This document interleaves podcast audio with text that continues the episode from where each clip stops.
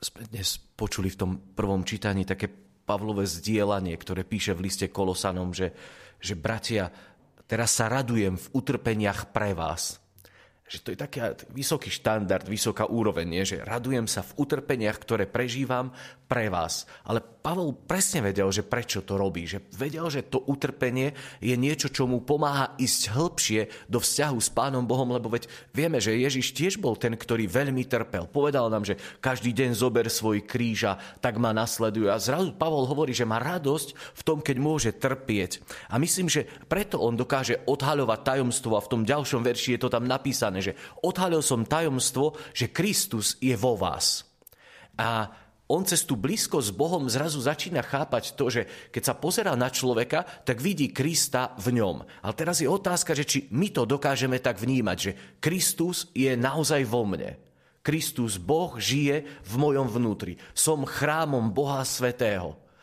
Kardinál Robert Carach v knihe Sila ticha píše, že domovy kresťanov by mali byť oázami pokoja. Veď ich vlastné tela a ich domy sú chrámami božími. A teraz, keď ja toto príjmem, že Boh býva vo mne, čo vo mne robí? Čo vo vás robí Boh? K čomu nás vedie? Ženie nás do niečoho? Svetý Otec je teraz na svojej 31. misijnej ceste a na stretnutí s mladými v Mozambiku im povedal takú veľmi podľa mňa burcujúcu vetu alebo pár viet, ktoré im mali práve dvihnúť do toho, že čo Boh môže vo mne robiť. A on im tam povedal, nedovolte, aby vám ukradli radosť. Ste tlkotom tohto ľudu, v ktorom každý hrá dôležitú úlohu v jedinečnom a kreatívnom projekte, aby ste napísali novú stránku dejín, stránku plnú nádeje, pokoja a zmierenia. Ste tlkotom dejín a ja keď som to počul, čítal, tak zrazu sa ma to dotklo, že, že to môže byť platné aj pre mňa, pre každého jedného z nás, že ja mám byť tom dejín. Ale mám taký pocit niekedy, že my by sme potrebovali nejaký defibrilátor, ktorý by nás zobudil, aby sme sa stali tlkotom týchto dejín, lebo sme kde si zaspali. Sme sa nechali ako keby vyčleniť z toho na nejaký okraj spoločnosti a si žijeme nejaké také svoje životy. Ale ja keď viem, že Boh je vo mne a On ma tu dal kvôli niečomu, tak ja potrebujem ako keby ten tlkot môjho srdca priniesť do tlkota tohto, to, tohto sveta. A som raz čítal taký príbeh, keď e, jeden lekár bol už nešťastný v nemocnici, lebo mal tam staršieho pána, ktorý nie a nie sa pohnúť v tej svojej chorobe. Už 10 dní ho mal na oddelení, skúšal rôzne lieky, infúzie, čokoľvek a detko ako keby sa opustil. Oni to tak povedali, on sa opustil. Už ako keby nechcel žiť a, a ten lekár bol z toho smutný. Už to vyzeralo, že naozaj detko sa poberie na druhý svet a potom v jedno ráno prišiel a detko taký e, pozbieraný, opretý o postel a ten lekár taký až vyjavený sa ho pýta, že, že deduško, čo sa stalo, že, že jak to, že, že ste taký, že, že čo vám pomohlo? A on mu tak hovorí, viete, čo mi pomohlo? Včera tu bol môj vnuk a mi povedal, že deduško, musíš sa rýchlo vrátiť. Pokazil sa mi bicykel. A toho detka to naštartovalo a vedel, že je tu ešte niečo, čo potrebuje urobiť, že ten jeho vnúk má potrebu, aby sa vrátil domov. A ja mám taký pocit, že my by sme potrebovali dnes počuť Boha, ako z našho vnútra hovorí, že ja ťa potrebujem. Že tento svet je pokazený. Nejde o bicykel, nejde o nejaký počítač, nejde o niečo, že nám odpadne kus omietky, ale ja ťa potrebujem, lebo tento svet je pokazený. Ja ťa potrebujem preto, že tu potrebujeme niečo nové naštartovať. Ja teba potrebujem preto, že žijem v tebe.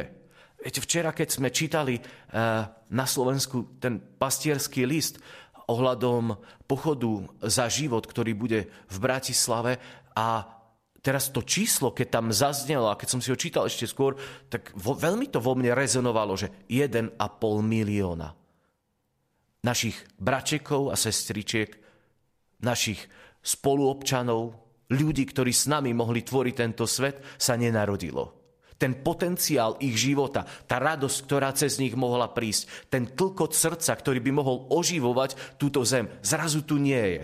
A to je obrovský deficit, ktorý my tu máme. Ale ja mám taký pocit, že niekedy tu žije kopec ľudí, ktorí tiež nežijú naplno ten svoj život. Že ho žijeme naozaj možno ako ten deduško v tej nemocnici, že sme opustili svoje sny, svoje ideály a nemôžeme prežívať to, čo Pavol hovorí, že radujem sa aj v utrpeniach. Niekedy to utrpenie, možno ťažko života, nás tak odstaví od tej radosti života a plnosti, do ktorej nás Pán Boh povoláva. A potom nielen, že ja som uchudobnený o radosť, ale radosť, ktorá by mala byť ovoci môjho života, ochudobňuje tých, s ktorými sa stretnem. A každý jeden z nás asi tak potrebuje porozmýšľať, že kde ja sa v tom celom nachádzam. Neopustil som sa, žijem naozaj každý deň to, že Boh ma tu ešte chce mať a má mi byť tým tlkotom jeho srdca v tomto svete. Myslím si, že Svetý Otec presne toto myslel, keď to povedal tým mladým, že vy ste tlkotom srdca. No, to moje srdce je nastavené na Božie srdce a skrze mňa môžu prichádzať potom tie Božie veci na túto zem. Ale keď moje srdce žije len pre mňa, pre seba, tak potom kde si to ostáva stáť? Svetý Pavol v tom prvom čítaní v liste Kolosanom ešte povedal také tri veci. Keď som si čítal to čítanie, tak to na mňa tak vyskočilo a nikdy som si to doteraz neuvedomil v tom čítaní, že je to tam. On tam píše, že, že napomínam každého človeka. V jednej vete spomínul trikrát, že každého človeka. Napomínam každého človeka. Čo asi by malo byť to napomenutie dnešného, dnešné, v dnešnom dni pre nás? Pre každého jedného z nás, vy, ktorí ste doma, my, ktorí sme tu. Čo je pre mňa to, čo Pavol chce napomenúť? A myslím, že on by povedal, že, že hej, že vy máte hodnotu. Hej, nie ste tu náhodou. Hej, tvoj život má zmysel. Hej, zobud sa, Nechaj sa zobudiť tou láskou Boha práve preto, aby cez teba mohla pretekať.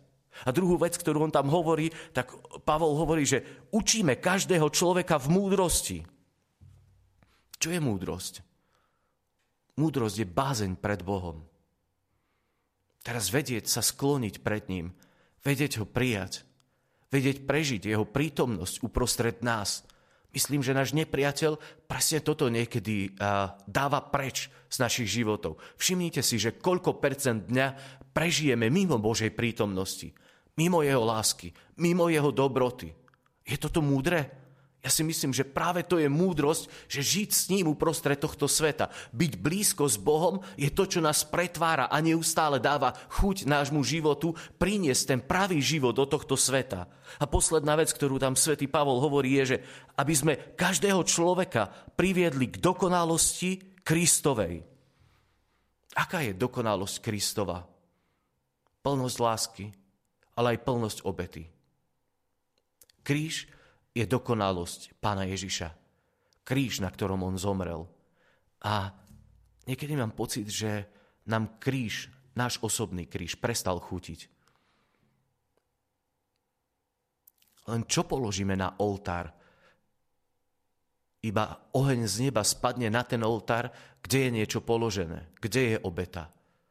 Čo dnes ja môžem položiť na tento oltár, aby tam prišiel, prišiel oheň z neba, ktorý strávi túto obetu, ktorý, ktorý zoberie to a bude sa to páčiť môjmu Bohu. Kde ja dnes dokážem vstúpiť do tej dokonalosti Kristovej a povedať, že možno toto ja dávam za bratov. Možno toto ja dnes urobím preto, že chcem možno ten kríž zobrať a poniesť ďalej. Chcem, aby ovocie kríža prinieslo slobodu pre ľudí, s ktorými žijem. Toto Boh urobil. A myslím, že presne to, čím sme začali, je to, čo svätý Pavol myslel. Že ja sa teším z toho, že môžem trpieť. Ja sa teším, že môžem brať kríž každý deň svojho života, pretože viem, že on mení dejiny tohto sveta.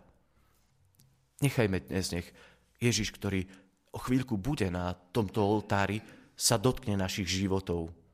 Aby sme mohli vstúpiť do takej novej plnosti života s ním aby sme boli premenení, možno zobudení, aby nám znova zachutilo, áno, že ja chcem ísť do tej plnosti a prinášať čokoľvek bude treba podľa jeho vôle. Pane Ježišu, sme tu, lebo chceme Ti byť k dispozícii. Chceme hľadať Tvoju vôľu.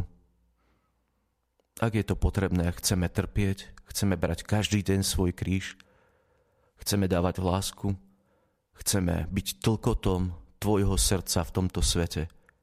Čokoľvek povieš, sme k dispozícii. Vidíš každého jedného z nás, kto sme a aký sme. A ja viem, že ty s každým jedným z nás počítaš. Tak prosím, ty nás veď tam, kde máme byť.